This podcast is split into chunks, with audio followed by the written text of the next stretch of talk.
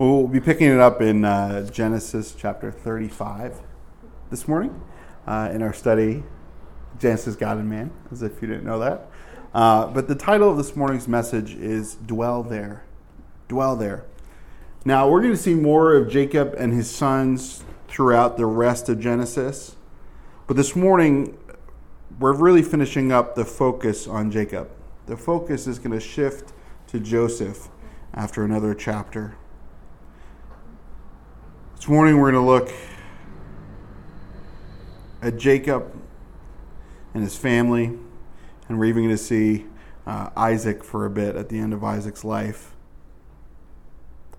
But as we looked at Jacob's life, we remember that he fled to Uncle Laban, that he fell in love with Rachel, that he worked seven years for her, and his uncle tricked him and married off Leah first. And so Jacob works seven more years and he marries Rachel, the woman he loves. But they were barren. Uh, and so he ended up, through the course of time, marrying Bilhah and Zilpah, the maids uh, of Rachel and Leah. And he ends up having 11 sons and one daughter. And we saw last week the tragedy of what happened with that one daughter, Dinah. I hope her life went on after that and moved forward, but we, it was awful.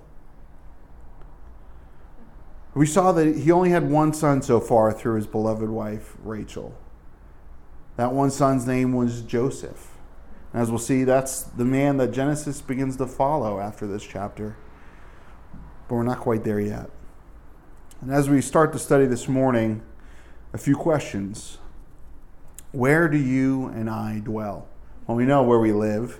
We know that our time there is somewhat limited as we're looking for a house and they're selling the house that we're in, but where do we really dwell? Where do we spend our time? You know, when I travel for work, I'm dwelling in a hotel. It's not my home. I try and make it like home. I, you know, watch a little YouTube. I video chat with you guys. I try and dwell and do the same things I would do at home, but it's not home. I just can't wait to get home. I enjoy traveling for work and seeing my coworkers be in the office and do those things, but at the end of the day, I just would rather be home. I think we all would rather be home. That's why we call it home. Home is where the heart is, right? But with that, where we dwell, who do we depend on? You know, little Timmy's totally dependent on you and I, and even his brothers and sisters to take care of him. But who do we depend on? Who are we totally dependent on? Perhaps we've grown up and we haven't grown out. a friend was telling me about a brother that got one brother that is up and out, and the other brother just doesn't seem to want to grow up. A little too dependent. But who do we call on and who do we trust in when we're in need? When we need advice, when we need counsel? When we're dwelling and something upsets that dwelling, where do we turn? And how would you and I describe ourselves? Perhaps we spend too much time describing ourselves with status updates and job titles and what we wear and drink, and we try and express ourselves with our custom license plates and stickers on the back of our car. Guilty as charged, Montana life on the back of the Tahoe. But are you a new person? Or are you the old one? Have you remained unchanged or have you been changed? And time to time, that old life flares back up. Let's consider these things where we dwell this morning in this message. And Lord, we ask that this morning you would definitely speak to us in your word as only you can. The Holy Spirit, you administer to us and cause us to dwell with you and be the new man and new woman that you've died for us to be and designed and always intended us for us to be uh, before the fall. God, we pray you bless our friends, our neighbors, uh, the church in your area, that God, we'd all dwell in your house this morning. Thank you that we can dwell in your house. And Lord, we'd rather be doorkeepers in your house than anywhere else. And we love you, God, and trust you for these things. In Jesus' name, amen. So let's read the first five verses together. We're going to take the chapter in a couple different size chunks this morning. But Genesis 35, verse 1 says Then God said to Jacob, Arise, go up to Bethel, and dwell there, and make an altar there to God, who appeared to you when you fled from the face of Esau your brother. And Jacob said to his household and to all who were with him, Put away the foreign gods that are among you, purify yourselves, and change your garments.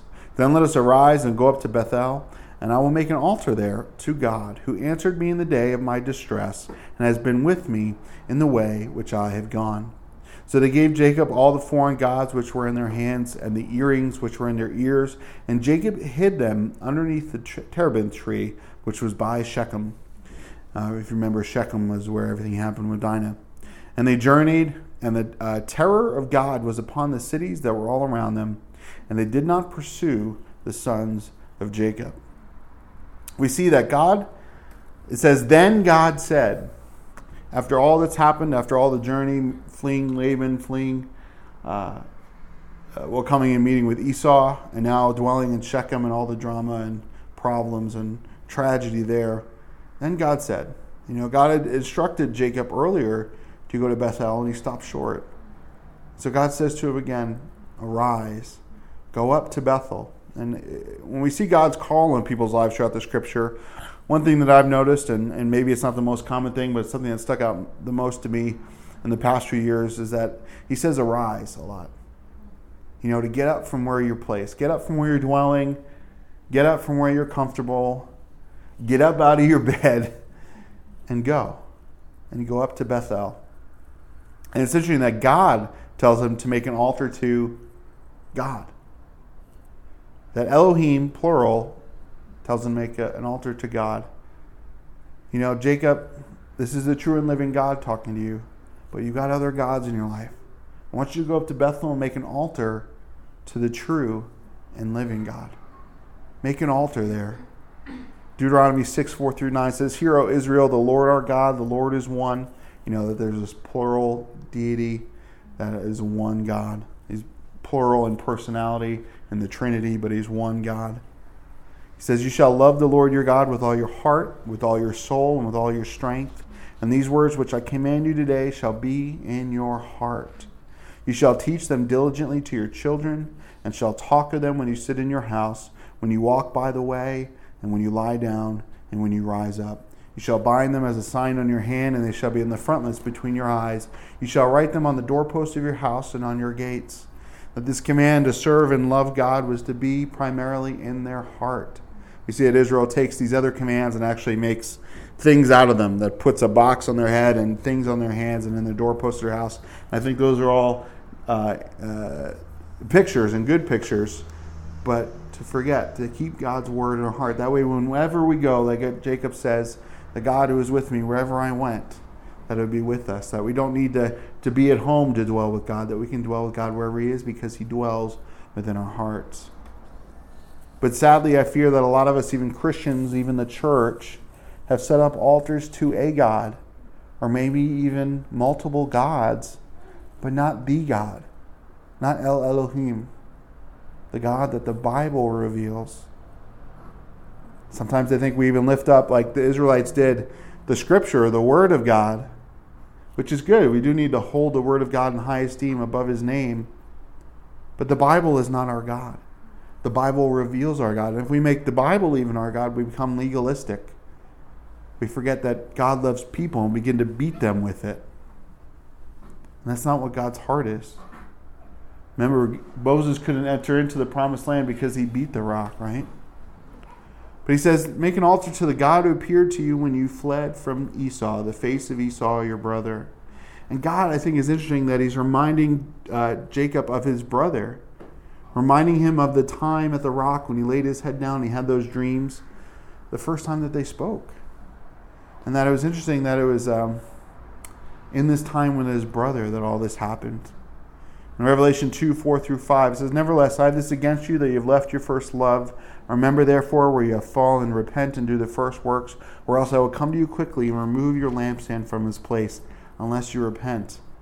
And God was reminding Jacob, and man, Jacob, you're doing well for a time. I gave you this promise. You didn't quite believe me. You went away to Laban, but at some point in that time with Laban, you began to trust in me and call on me. But sometime between now and meeting your brother Esau, I mean, then meeting your brother Esau, and now you've kind of fallen away from me, Jacob. So I'm reminding you go up to Bethel.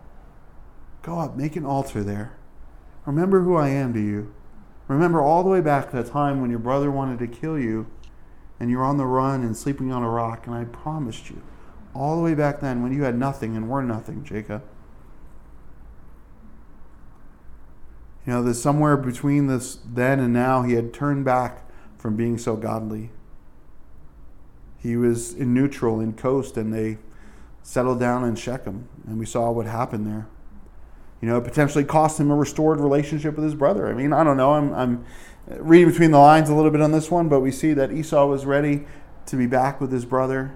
We see Esau had totally forgiven him. Esau wanted his brother to come back to him where he was. But that never happened, and Jacob lied to him and never went with them. It led his family to that place where his daughter was raped and his sons murdered an entire city in retribution. But God tells Jacob to do this. And so what does Jacob do? Jacob tells his, his family, get rid of your idols. We need to get rid of our idolatrous ways. We are going to make an altar to God. We are getting back on the right path with God. Too much has happened. God spoke to me again in his mercy and his grace and I'm going to follow him. And like Joshua would say to his family, as for me and my house this day, we will serve the Lord. And it reminds me of Josiah, the young boy king, that uh, they find the scripture, they begin to read it, and what does he begin to do from there? They tear down the high places. They tear. He begins going around and tear down all these things that the other kings and people had set up. And whenever we encounter the Word of God, whether it's in Scripture directly, God shows up and speaks to us, like to Jacob, or from someone in our lives, or even on TV, believe it or not, wherever it is, it's going to tell us to get rid of the other things that we trust in. It's going to challenge us to stop worshiping the false gods that we worship, to stop bowing down our lives to the things that we give our lives to, and begin to worship God in holiness, to begin to look to God for everything, that we can't do both. We either listen when God shows up in our lives and speaks to us, or we don't. There's no middle ground here, guys. We don't we can't truly listen. We might hear, but we're not being obedient. And we can't be obedient if we don't hear. And how can they hear without a preacher, right? But there can be no middle ground. There's no serving God and mammon. I have a friend right now is going through a real wringer and feels like God's calling him to work somewhere else that's going to cost him a lot a lot of money per year and even have to move. But he just keeps thinking that perhaps this is what God has for him, that the path he was pursuing of his career and money, it just was sucking the life out of him. And not that we have to get rid of a, a well paying job or we have to be poor. We need to learn to be abased or abound. And whatever state we're in is the state that God would have us be in. But sincerely, man, how many people have pierced themselves through, the scripture says, in the pursuit of riches and, and wealth instead of God. We may lose things, we have to give up things, we may have to change the people that we're around when we begin to follow God. It may cost us a lot, but it'll never cost us our spiritual life. We'll always have a gain and a blessing in it. But man, if we begin to hang on to the blessings and the gain of the world, we find ourselves, man, lost and pierced through for what does it gain a man um, if he gets the whole world and loses his soul? We remember that Rachel had stolen her dad's idol, Laban, probably out of uh, spite when they were fleeing him. Um, she sat on it, lied to him that they had it. Uh, but it seems either then or, you know, maybe we weren't told about all the other idols going on, but somewhere between then and now, his family and his people have let a lot of idolatry creep in. They've taken hold of the gods of the lands that they've passed through and come through They've taken their money, they've made earrings, they've had possessions and idols to show what they're worshiping. And Jacob tells them exactly what God told him. And he tells them exactly what they're going to do. And unlike when he hid it from his brother, he didn't tell his brother where he was going or what he was doing. But they had these foreign gods. They had these earrings too. That somehow these earrings that they would wear, this jewelry that they had, whether it was pictures of the of the gods, symbols, or to somehow was related to this worship, that they would adorn themselves with things that represented their idolatry. I mean, don't we like t shirts that have printed slogans and logos on it? Don't we need to have the car with the right brand on the back of it? You know, I, I take the brands, I try and take the brands off my car because I think it looks cleaner, but I'm also, I'm not an advertisement.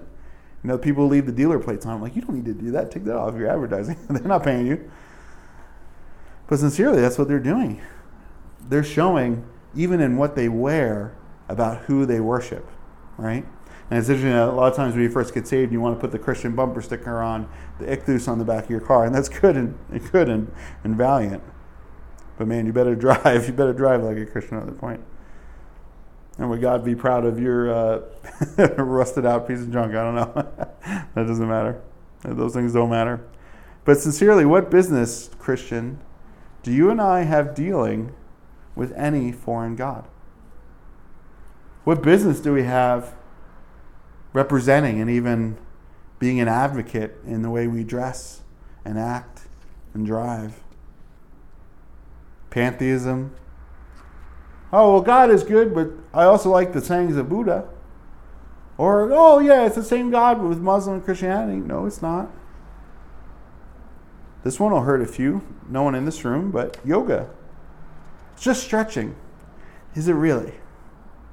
Are you not bowing down and worshiping and looking for your inner peace and chakra and aligning yourself with foreign gods?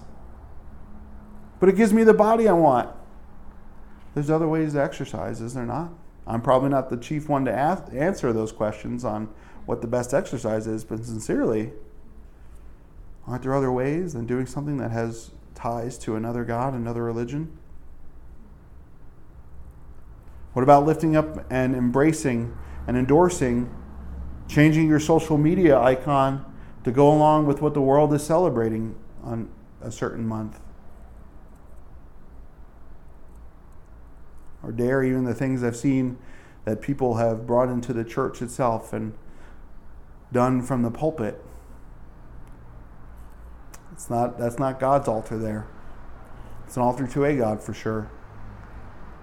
It's altar to the enemy. It's a getting close to the abomination of desolation. But maybe there's a method of adorning yourself in worship to these gods a way of modern dress or style or a way modern women carry themselves that perhaps is not fitting for you and I, Christian. Just because the world gets certain tattoos or certain piercings or cuts their hair in a certain way, or the world thinks it's acceptable to show this part of your body or that part, male and female, should we? Do we worship at the same altar that those fashion people worship? I hope not. But it's interesting that Jacob, he takes these idols, these earrings, and he buries them by a terebinth tree. We remember that Abraham had a special spot with God by a terebinth tree, that there's these things and these places where we meet with God, and we put them there. And I think it's interesting that he buried them there, perhaps where God spoke to him. But I also think it's interesting that he just hid them. That he doesn't, he doesn't, excuse me, he doesn't destroy them. I think he should have destroyed them. Because you know, hiding things won't always do it someone's going to find them, or maybe you'll run back and dig them up. At least I think at this point, at least his family doesn't have them and they can get away from this point. And maybe it's symbolic he's, you know, burying there, but it's interesting that he hid them there. You know, perhaps he was saving them for a rainy day. You know, if we come back here, I'll know where they are. I don't know. Maybe he wasn't thinking that on top, but I remember getting saved and I had all this music and all these movies and I threw them out. I went, I was at church, and the pastor was telling me about when he got saved, and he threw everything out, and I had thousands of dollars of CDs and movies, binders full of all this stuff, and threw it out. And I took them all outside, put them in a box, went down to the dumpster. They were already in a box. I already wasn't listening to them. They had to be thrown out.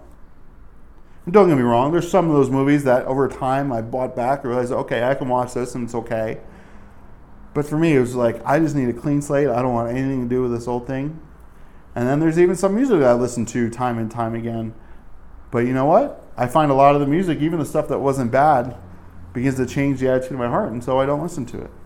I can't hide it. I can't hold on to it. And I'm glad I don't have it anymore. Because the things we hide tend to creep back if they're not completely destroyed. We need to destroy those desires destroy those things that we turn to for comfort. But it's interesting that it says that change your clothes. Today, you and I kind of read over like, well, we change our clothes. How many times today are we going to change our clothes? I was wearing my pajamas. I changed into clothes to come to church. I'll probably wear comfortable clothes later on at home. Sometimes we change multiple times, especially my little girls. They love to dress up.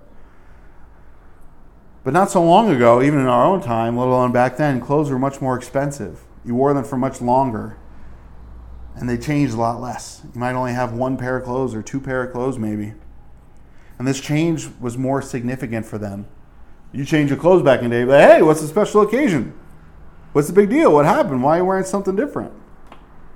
So, well, they need to have an outward sign. They need to get rid of anything that would represent their defilement that they would have been involved with before. And so, again, it, needed to be an outward sign of their repentance. Whether they repented inwardly or not, it's not the point, but they did obey Jacob. And they journeyed, and it says that the fear of God was upon everyone because of them. That reminds me of, like in Acts, the fear of God came on people when Ananias and Sapphira died, and they lied to God. But Jacob was so afraid that all these people were going to come after them after what happened in Shechem. And perhaps they wanted to, but they were afraid to. It says it, was, not just a, fear of Jacob, fear what happened to them, but there was a holy fear that fell on all these people around them. And I don't know if that would have happened if Jacob stood around. As Jacob began to leave, they let them leave. Just like in Egypt, they let the Israelites go, right? But God protected them. Jacob had been of what Jacob had been so afraid of, God was taken care of supernaturally. Isn't that the case? That man, we have so many worries and cares in our life, and we try and figure them out. And what are we going to do? And I can't believe, and we get an argument. But you know what? God's got it taken care of. He's handling it in the spiritual realm, and we don't need to worry ourselves with it. You know, they had favor. Israel had favor. Remember Rahab, the people of Jericho were afraid of, had this holy fear of what was going to happen because of Israel being able to defeat all their enemies around them. But you know, people always won't fear God. They won't always leave you alone because of God. In fact, sometimes they'll seek you out to ridicule you because you fear God. But know that God will always get you where you need to be. There's always this prayer in Christian circles about traveling mercies. And I get it, but I think it's a little funny. But Jacob sincerely had traveling mercies of God with him this day. Let's read 6 through 8. It says, verse 6 So Jacob came to Luz, that is Bethel, which is in the land of Canaan, and he and all the people who were with him. And he built an altar there and called the place El Bethel because there God appeared to him when he fled from the face of his brother. Now Deborah, Rebekah's nurse, died, and she was buried below Bethel under the terebinth tree. So the name of it was called Allon Bachuth. We'll stop there for now. Uh, Luz or Luz was the old name, uh, means almond tree, and Bethel means house of God. You know, El is God, so Bethel. But Jacob calls it El Bethel or God of the house of God, which I think is interesting because Jacob, I think, wanted it clear that God personally showed up to him in this place. It wasn't just some place where God lived, but that God himself was there. God himself had his angels descending and ascending, that he stood above there and ministered to him in that very place, that there was this personal God. Like we've seen all throughout Genesis, so Genesis, God and man, where he is a personal God. And that Jacob's meeting with God is so intertwined with the relationship with his twin brother. See about the things that God spoke to his mom during uh, her pregnancy, about how they grew up and the promise and the birthright and the struggle for that. But even now, when God first, when he really first heard God and God showed up to him, was when he was fleeing from his twin brother. God met him in that hard time it just reminds me always of that scripture says there's a friend who sticks closer than a brother. That in the middle of the trial of this relationship, that intertwined between probably the deepest relationship you have in his life, even though he wasn't close with his brother, his heart obviously is going to be tied to his twin. And God met him there. And God reminded him of that. And God brought him back here again to remember that when he left, and he came back. He hadn't quite gone all the way back. That this is the place where he slept and laid down, and God spoke to him. And he said, God, you know, if you show yourself to me, I'll follow you when we get back here. And guess what? He's back here, and he's following God, right? He's going all the way home now. He was afraid to go back home. He was afraid, I think, to look at the places of his old stomping grounds to see if his family was still there and what was going on. But as they go, uh, one of Rachel's maids, Deborah, was buried here. She died, and we, you know, I looked at the commentary. I'm like, did I miss Deborah? Have I missed this before? Um, but the commentary says we know nothing of this woman before this account. Uh, she came with Rebecca as a companion, perhaps, from Haran to marry Isaac. Obviously, she was a beloved member of their family because they call it Oak of Weeping. You know that this this place has a has a hard place in the heart. That there's death on this road for them, and sadly, this wouldn't be uh, the last death on this travel for them. This travel would have some joy, but a lot of it was full of death. You know, think of the hard time coming out from Dinah and Esau and Laban, and it's not over yet. Sometimes that's the way life happens. We just keep getting hit blow after blow after blow, but how important it is that we have these altars set up to God, that God might carry us through. Let's go on. Verse 9 says, Then God appeared to Jacob again when he came from Padan Aram and blessed him. And God said to him, Your name is Jacob. Your name shall not be called Jacob anymore, but Israel shall be your name. So God called his name Israel. And God said to him, I am God Almighty. Be fruitful and multiply.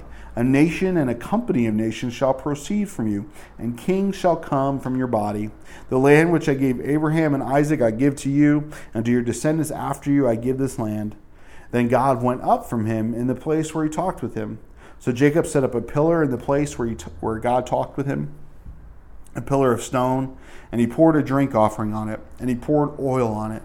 And Jacob called the name of the place where God spoke with him Bethel.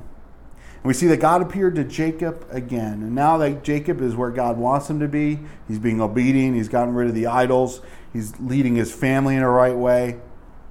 At least outwardly, they're following. He's hearing from God regularly. And are you and I hearing from God regularly? That's hard for me to say this morning, regularly. But do we have that time set up? Devotional time in the morning, in the afternoon, in the evening. Is it regular? Encourage you to have it be as first thing in the morning as you can possibly make it. Do we have church together? Do we worship together at home in our own time? Do we have fellowship? You know, it's a little hard to fellowship where we are right now. We're, we're praying that God would bring more people, uh, not only for fellowship for us, but for the church. We have some fellowship out here, but we still try and make that a, a do with video chat and texting, and thankfully we're able to keep in contact with our believing friends. Do we pray? How important is to pray to God for those worries? Because if we don't pray to Him, we don't give Him our worries, what are we going to do? we're going to turn to something else. We're going to put our trust in something else. We're going to worry. Again, you can't serve God and mammon. You're going to do one or the other. There's no middle ground. But do we have our hearts set up? Are we repentant and contrite, and more ready to hear than to speak when we come into the presence in the house of God? And also, if we're hearing from Him or want to hear from Him, are we doing what we know we should be doing? Was the last thing God told you to do? If you haven't been doing it, well, you might not be hearing from him until you do. Have we put off doing the good? You know, James 4:17, this is tough verse in the Bible says, "Therefore to him who knows to do good and does not do it, to him it is sin." That even not doing a good thing is sinful. You know, Israel didn't hear from God for over 400 years, from Malachi to when the Messiah was born. And, you know, technically it was when John the Baptist's birth, and the angel showed up to his dad Zechariah in the temple. But the good news was that Jesus was born, even though there was all that silence. Israel didn't have to get right for God to speak to them again. Even more than that, Israel didn't have to get right for God to send the Savior to them. In fact, they were probably at their worst, and God sent the Savior to them in that moment. Just like when Jacob didn't know God and he was running for his life, and at his worst, God showed up to him. And even now, Jacob hadn't been obedient. God showed up to what? Remind him, right? If you and I haven't heard from God, perhaps we need to turn back to our first love, like the verse reads before.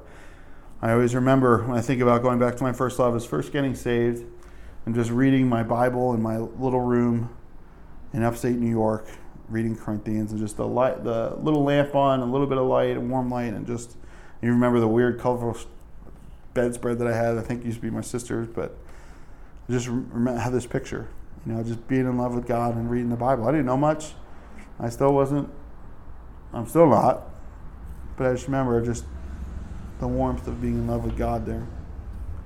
But if you and I haven't heard from God, and we haven't left our first love, and we're being obedient, Keep being obedient. Keep waiting on Him. Keep holding on to the last thing that He did tell us. Because He will speak again, but sometimes we just have to go through a season of silence and trusting what He last told us. I find that hard to do sometimes. I always want to repeat, I always want another word. But God repeats what He told Jacob in chapter, three, chapter 32. This isn't the first time God tells him to go by Israel, but somewhere between then and here, He's forgotten. Back when they wrestled all night. Jacob kind of strayed a little bit and wasn't being Israel. So God says, Your name is Jacob, but it's time to be Israel. Your name is heel catcher, deceiver, supplanter, but it's time for you, Jacob, to be governed by God. I'm, I'm, I'm the boss in your life. I'm calling the shots. I'm blessing you. And not in a dictator way, but man, Jacob, this is, this is who we are. This is you and I. You're Israel, and I'm God. And sometimes we need that reminder, especially from the mouth of God, of who we are in Jesus, especially if we've backslidden or we've fallen. I know I do. But God says, You'll be a company of nations, and kings shall come from your body. That man, this promise is going to be so big. Not just Israel, but nations and nations are going to come out. You think about all the children he has and all the you know things that spring up from there. That kings shall come from your body. What a glorious promise that kings would come from him. And would this not and at least be partially somewhat fulfilled immediately in Joseph, who would become second in command of all Egypt? That the son that he already had was alive and born would be a king in some sense in Egypt. And I believe that God loves to give us tastes of his promise to us. You know, just like when mom's in the kitchen making the brownies or the cake, and you come in as a kid and she lets you have a little taste of the icing or a little taste of the cake or of the mixer or whatever is going on. God loves to do that. I'm making something so good for you, son or daughter. Daddy, Daddy, what is it? Mommy, Mommy, can I taste? And he gives a little bit of taste. And I think that's what God is doing here. But boy, do we need ears to hear and eyes to see it when he does. But God went up from the place when he talked with him.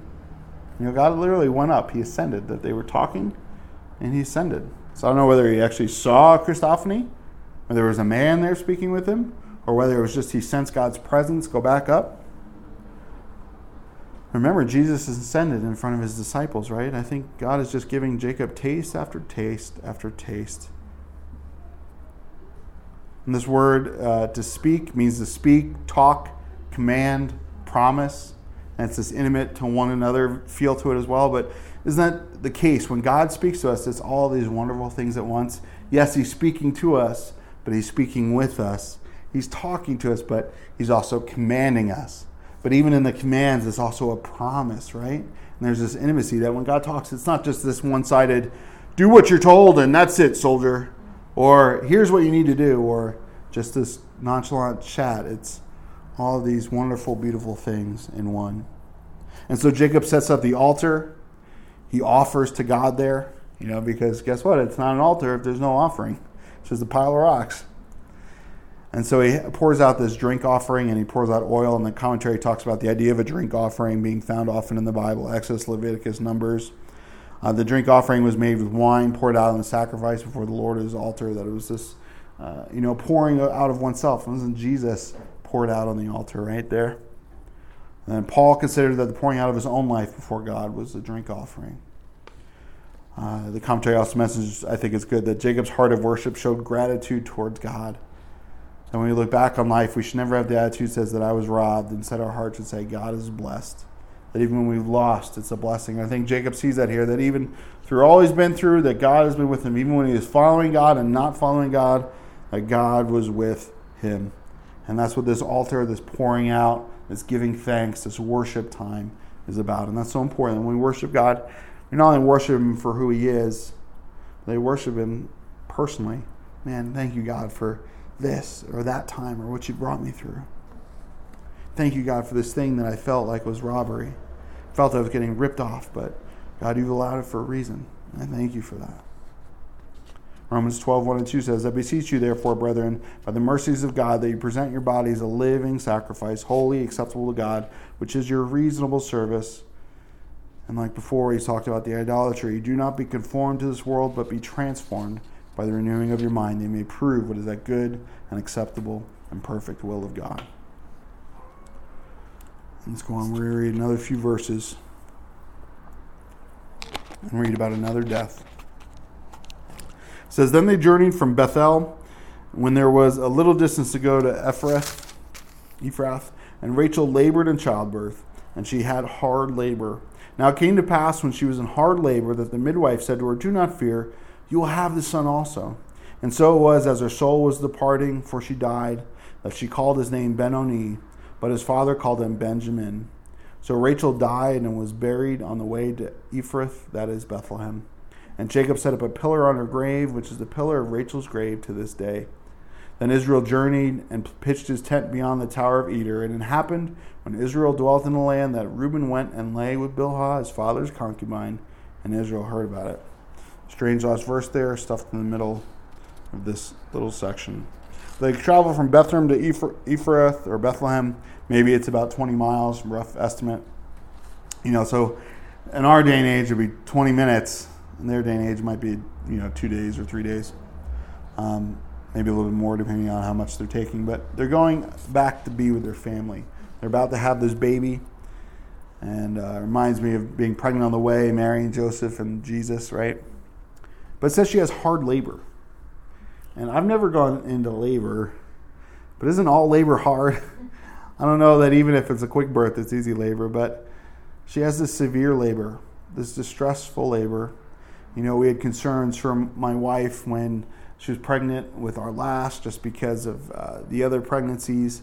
Um, we were praying, and God assured us early on that the baby would be okay, but everything went okay. But thankfully, we have modern medicine. We have a hospital close by that we could go to. They didn't have that. And so she ends up dying. And as she's dying, she's concerned for the baby. You know, when uh, pregnancy goes bad or labor goes bad, mom will die, the baby will die, or both of them can die. You know, we have cesarean today, but man, the baby was okay. And, and the midwife tells her, you know, it's okay. You're having a son. You're having a son, even though she's bleeding out there, getting cold. And the baby's crying. He's okay. And he's born safely. And so she names him Son of Her Sorrow Maybe a sorrow about her maid Deborah. Maybe it's just the sorrow of dying, you know, son of my death sort of thing. And this family has experienced birth and death together. Deborah dies. Now the beloved wife, beloved mother, Rachel, dies. And yet they have this little baby boy, this little joy there for them. What a hard time. I, you know, I, am not to, I can't lie and I think that I, I couldn't imagine having this baby and my wife dying and what that would be like. You know, that thought definitely crossed my mind a few times. But what a hard time for Jacob, Israel, and his family. The loss of the love of his life. It's a good thing God spoke to him. I don't know how you get through something like that if God hadn't been speaking to you. And so Jacob doesn't let his son be named after sorrow. The sorrow is an all encompassing, I think he's got something to hold on to with God and he doesn't want his boy to have this over him his entire life. You know, it's got to be hard enough going through life without a mom.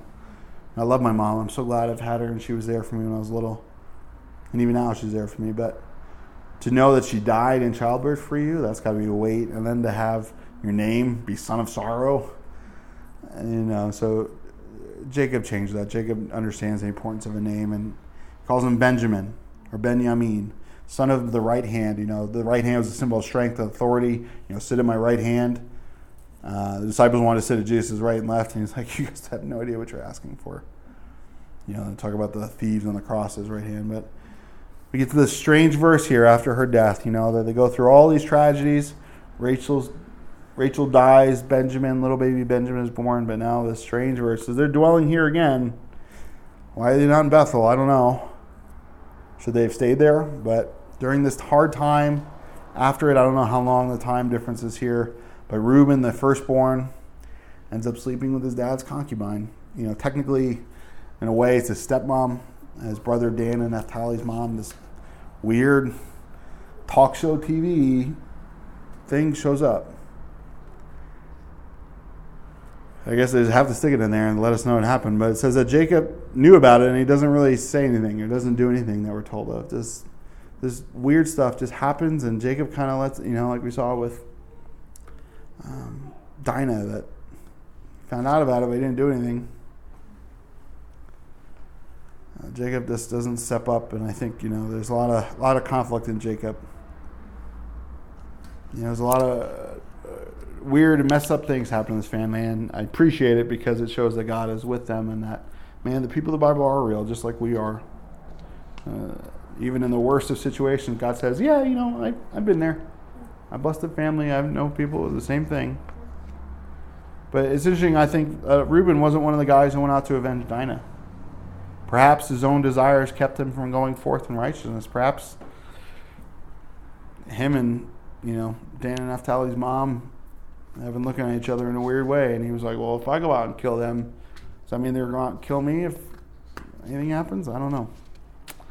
I don't know. It's just food for thought. But let's go on. Uh, it says, verse 23 Now the sons of Jacob were 12. The sons of Leah were Reuben, Jacob's firstborn, and Simeon, Levi, Judah, Issachar, and Zebulun. The sons of Rachel were Joseph and Benjamin. The sons of Bilhah, Rachel's maidservant, were Dan and Naphtali. The sons of Zilpah, Leah's maidservant were Gad and Asher. These were the sons of Jacob who were born to him in Padan Aram. And just a real touch on 22 again, so it comes to mind. Remember one of David's sons, uh, when he was trying to take over, ends up doing the same thing with one of his dad's concubines on the roof in the presence of Israel to try and disrespect his dad on purpose and, and take over. But so I don't know what's going on with Reuben here. Uh, maybe he was upset about all those idols. But 27 says, Then Jacob came to his father Isaac at Mamre at Kirjath Arba, that is Hebron, where Abraham and Isaac dwelt. So he gets back home.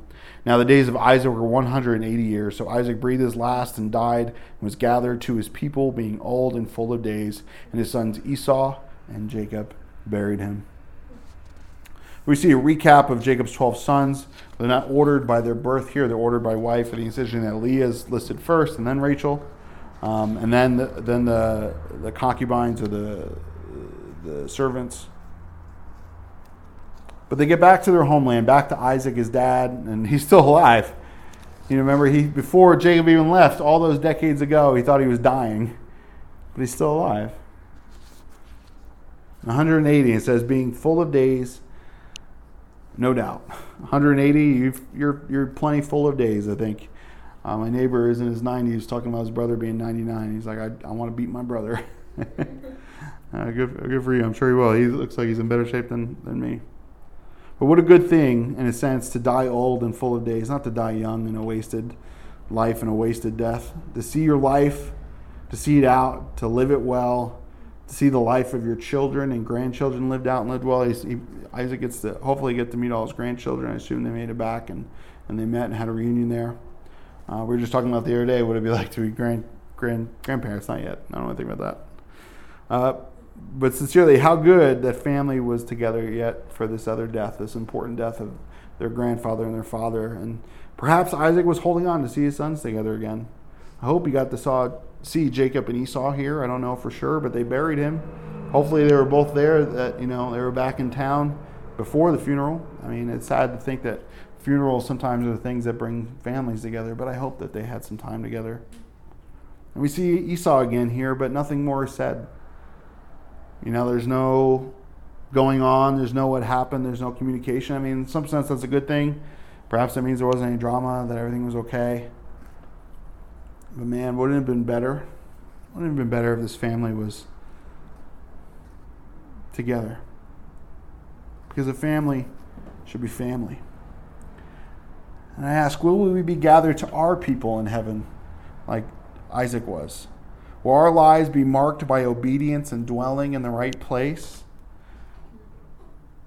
With one that's a path of altar set up over the years that we can look back and say, God was here, God was here, God was here, and I met him there. Marking where God has brought us from and to. Or are we going to die before our time, so to speak? Not full of years and holy exploits. Maybe we'll die in old age, but we haven't done anything really truly significant. You know, I'm getting to be 38 in a month and I haven't done anything truly significant. I've done some things, perhaps my children, my wife, and there's some ministry things perhaps in the Lord, but worldly, they're not going to make a statue to me. There's not going to be a Tim Shanley Memorial Park, and I really hope there's not in a way. I just want there to be a memorial in heaven. That when we get to heaven, there's people there. At least one, at least five, my wife and my kids. Maybe more than that, my family, my brother, my sister, my in laws.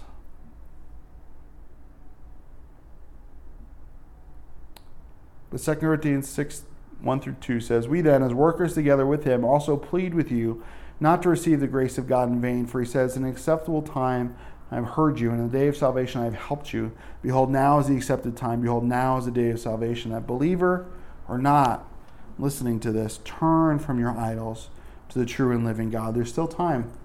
Whether you got one day left, if you do that one day for the Lord, it's as if you did it for a thousand days, and it'll be worth it. Let him change your clothes, your sinful garments, for robes of white. Take them off, cast them away. Don't just hide them, burn them, throw them out. Don't give them to, to the thrift store, give them to the trash man. Why? That you may lead a full life from this day forward. Jacob messed up a lot. God gave him chance after chance. But you know what? He still was Israel. He still fathered a nation. The Messiah would still come through his line. And as we close the life of Jacob and begin soon to look at the life of his son Joseph, we're going to see the focus on this man's life.